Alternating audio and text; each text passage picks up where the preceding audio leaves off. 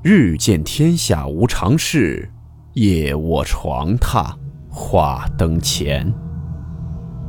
欢迎来到木鱼鬼话。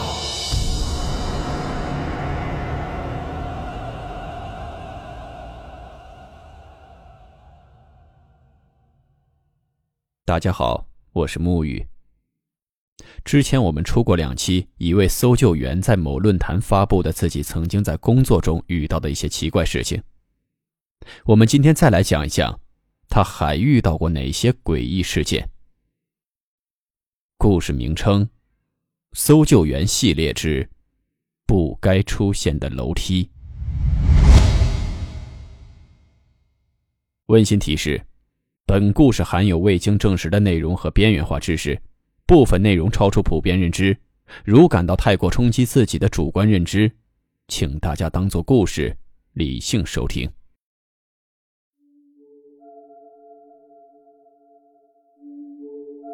在美国某论坛中有一个讨论区，里面主要分享一些惊悚的原创故事。我们今天这个故事的主人公是在州立湖滨公园担任救生员的工作。他所执勤的那片水域位于美国北部，是当地最受欢迎的湖区之一。在那里，常会有些喝醉酒的、干蠢事儿的、屡劝不听的，甚至精神不稳定的游客。偶尔，他也会碰上一些难以说明的怪事儿。这些怪事儿始终困扰着他，找不出合理的解释。我将以第一人称讲述一下他所经历过的一些事情。救生员的工作内容分很多种，而我在搜寻失踪人员方面有着非常良好的记录，所接到的报案也大多都是搜救失踪人员。大多数时候，他们只是找不着路了，比如散步的时候走着走着偏离了大路，或者滑下了一小段峭壁。他们之中的绝大多数人都遵循了那句老话：待在原地，并且不会走远。然而有那么两回。却并非如此。这两次失踪记录都困扰了我许久，他们都在日后成为了我接到求助后更加努力搜救的动力。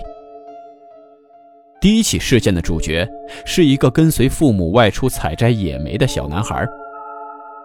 当时他和他的妹妹在一起，并且两人几乎是同时失踪的。在两个孩子离开父母视线仅仅几秒后。他们就似乎一起消失了。在意识到无法找到孩子们的踪迹后，父母向我们求救，于是我们出动去搜索了那片地区。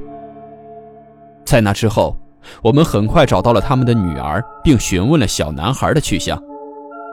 而那小女孩却告诉我们，她的哥哥是被一个长得像熊一样的男子带走了。那个奇怪的人给了他一些野莓。并希望他能保持安静，因为他想和他的哥哥一起玩。当他最后看到自己的哥哥时，他似乎正很镇静地骑在那个熊人的肩膀上。我们当时显然认为这是一起诱拐案，然而我们却从未在那片地区找到其他人类的踪迹。那个小女孩也坚称她并不是一个普通人。因为它特别高，并且全身覆满毛发，像熊一样，还有一张奇怪的脸。我们在那块地区搜索了数周，这次行动几乎是我职业生涯中持续时间最长的一次。但是我们最终未能找到那个男孩的下落。另外一起失踪事件的主角是一个年轻女性，当时她和她的母亲及爷爷一起散步。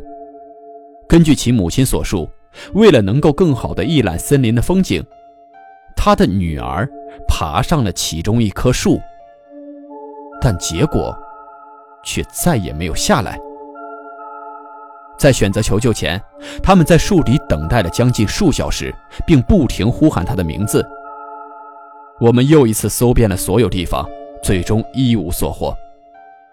我完全想不到他可能去了哪儿。因为他的母亲和爷爷一直没有看到他从树上下来。曾经有那么几回，我独自带着搜救犬出去执行任务，结果他们试图引导着我径直登上了悬崖。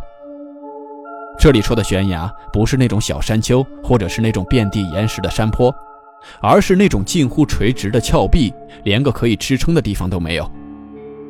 往往令人困惑的是，在那种情况下，我们经常在悬崖的另一侧，或者甚至在数英里开外找到失踪者。我确信这之中一定有什么原因，但这依然有些诡异。在另一次特别悲伤的经历中。我们回收了一具尸体，一个九岁的小女孩不小心滑下了防护栏，并不幸被底部的枯树直接刺穿身亡。这是一起令人毛骨悚然的事故，但令我难以忘怀的是，他的母亲在听到事实后的悲鸣。当她看到裹尸袋被运上救护车的那一刻，她发出了我从未听过的、令人极度心碎的痛哭。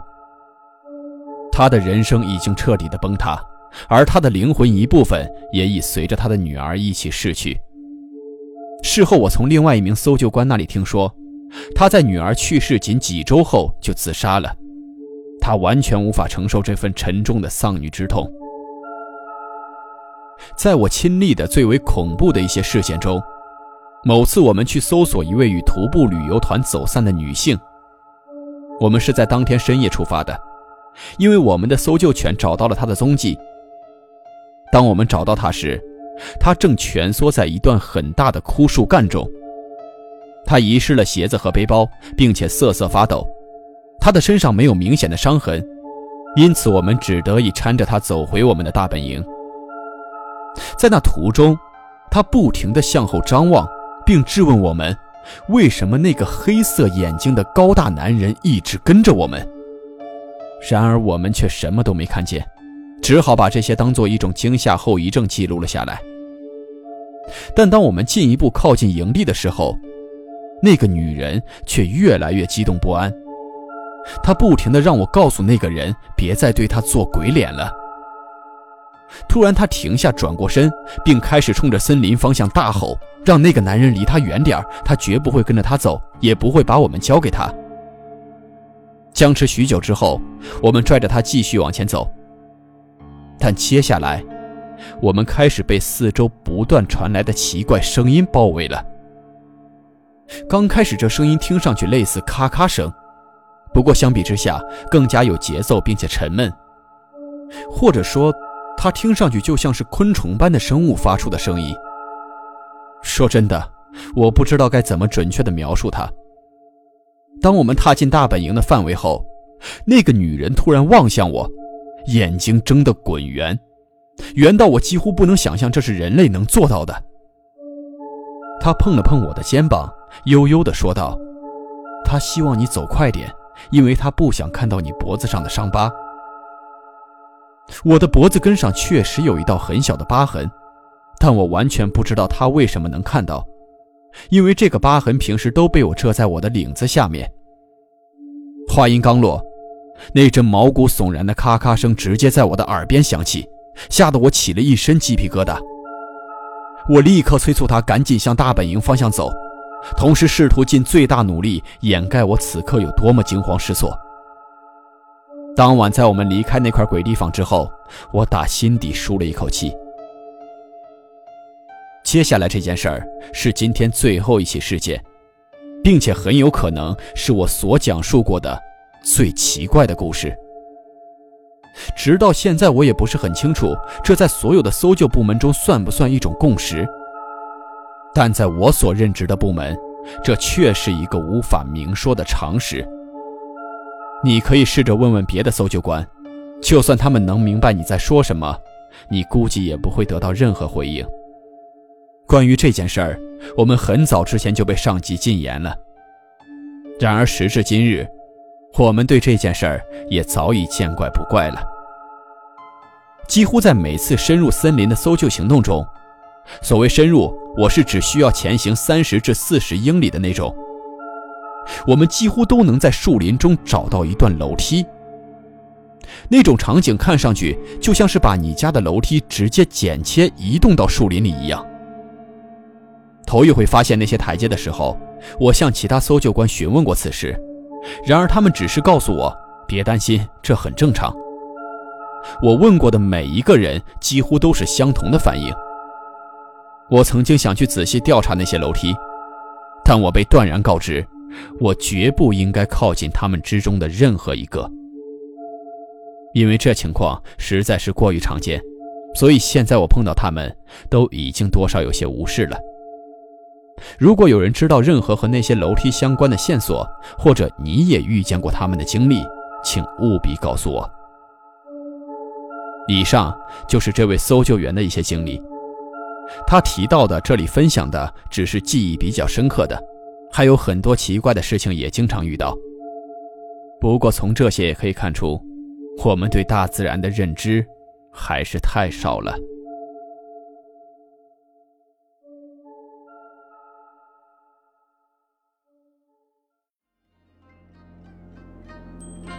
好了，我们今天的故事到此结束，祝你好梦，我们明晚见。